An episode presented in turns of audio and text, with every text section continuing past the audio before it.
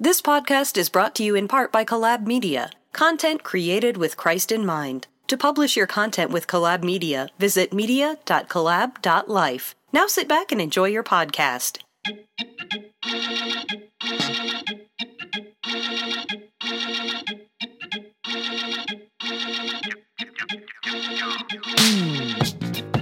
You're listening to A Walk in the Word, a weekly devotional podcast designed to help you get through the week.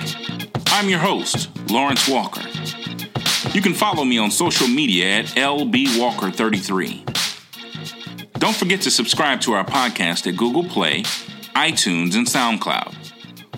For more information about A Walk in the Word, please visit awalkintheword.show. Good morning, good morning, good morning. Today's devotional is entitled Every Ministry Matters. It's coming from Romans, the 12th chapter, verses 3 through 8. And it reads For by grace given to me, I say to everyone among you, not to think of himself more highly than he ought to think, but to think with sober judgment, according to the measure of faith that God has assigned. For as in one body we have many members, and the members do not have all the same functions. So we, though many, are one body in Christ and individually members of one another, having gifts that differ according to the grace given to us. Let us use them. If prophecy, in proportion to our faith, in service, in our serving, in the one who teaches, in his teaching, the one who exhorts, in his exhortation, the one who contributes, in generosity, the one who leads, with zeal, the one who does acts of mercy, with cheerfulness every ministry matters.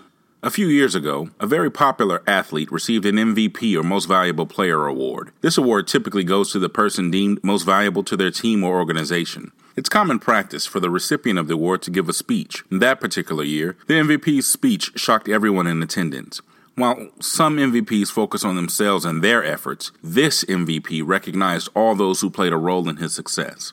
After thanking his teammates, coaches, and parents, he began naming names of individuals that would otherwise wouldn't be acknowledged. He thanked the equipment managers, trainers, security team, and maintenance crew. He realized that his success was tied to the performance of other individuals. He knew that he could only perform at his peak with properly maintained equipment. He understood that he stayed in great physical condition because of the efforts of the trainers. He acknowledged that he could stay focused on the game because the security team keeps his family safe when entering and leaving the facilities. He thanked the maintenance crew for their tireless efforts to make sure the arena was in pristine condition and suitable for game time. So, in accepting the award, the MVP proclaimed that he was only able to play at his best because of the contributions of everyone around him. In other words, he acknowledged that his level of success was contingent upon the actions and support of the entire team.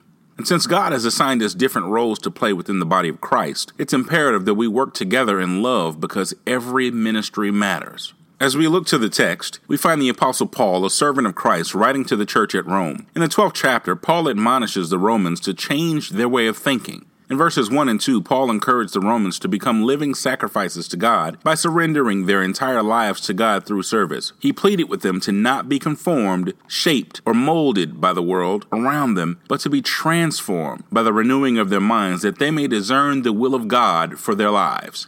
Paul also encouraged both Jew and Gentile to work together in Christian love. In verses 3 through 8, we find Paul addressing those who think too highly of themselves. Paul urges the Romans to evaluate themselves according to the standards established by Christ. In other words, he suggests that if their words, works, or behavior didn't measure to Christ, then they should humble themselves. Paul then reminds the Romans that although they are individually gifted, they're all unified in the body of Christ. He says that each of them have their own roles, functions, and gifts, all of which are mutually beneficial to the kingdom of God and to one another. Paul then lists seven gifts and urges them to use the gifts they've been given with excellence. He urges those with the gift of prophecy or those who have been appointed to deliver a message to look to Christ as a standard. Paul admonishes those who are gifted to service to serve faithfully and joyfully. To the teachers, Paul instructs to teach passionately. He compels those who are to exhort or encourage others to do so with great joy or enthusiastically. To those who contribute, Paul suggests to contribute cheerfully and generously. Paul tells leaders to do so diligently. And last, he urges those who do acts of mercy to do it cheerfully. When we examine ourselves individually and collectively, are we like those who Paul wrote who thought highly of themselves and their giftedness? Or are we examining ourselves according to the standard set by Christ? Our individual gifts and ministries are like pieces of God's puzzle. When assembled together, they create a picture or finished product desirable by God. So, whether you're a preacher, teacher, exhorter, greeter, usher, or simply part of the sound crew, your ministry is important. For example, the first face that visitors see when they walk into a church is perhaps a greeter or an usher. If their experience is unpleasant, it could affect how they receive the message. A lack of hospitality has caused many visitors to never return and even members to flee from churches. God gifted us individually for a reason. He uniquely gifted us so that the church would have everything it needs in its members.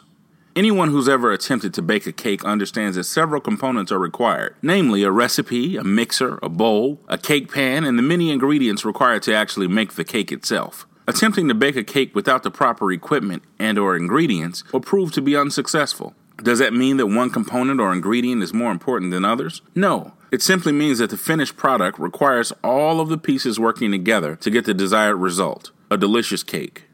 If you've listened to the podcast before, you've heard me mention that I love math, and I love it because it lends absolute truths with no ego or emotion.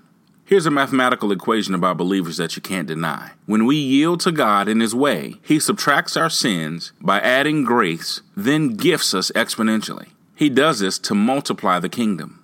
So, regardless of race, sex, or creed, in every believer's equation, Christ is the common denominator. He's the unifying factor. He gifted us so that we will work together for His glory. And that's why I need you and you need me. We're all part of God's body. So stand with me, agree with me. We're all a part of God's body. It's His will that both your and my needs are supplied. You're important to us, and we need you to survive. And that's why every ministry matters. Thanks for listening to A Walk in the Word. To listen to more episodes, go to a walkintheword.show. Until next week, keep walking in the Word.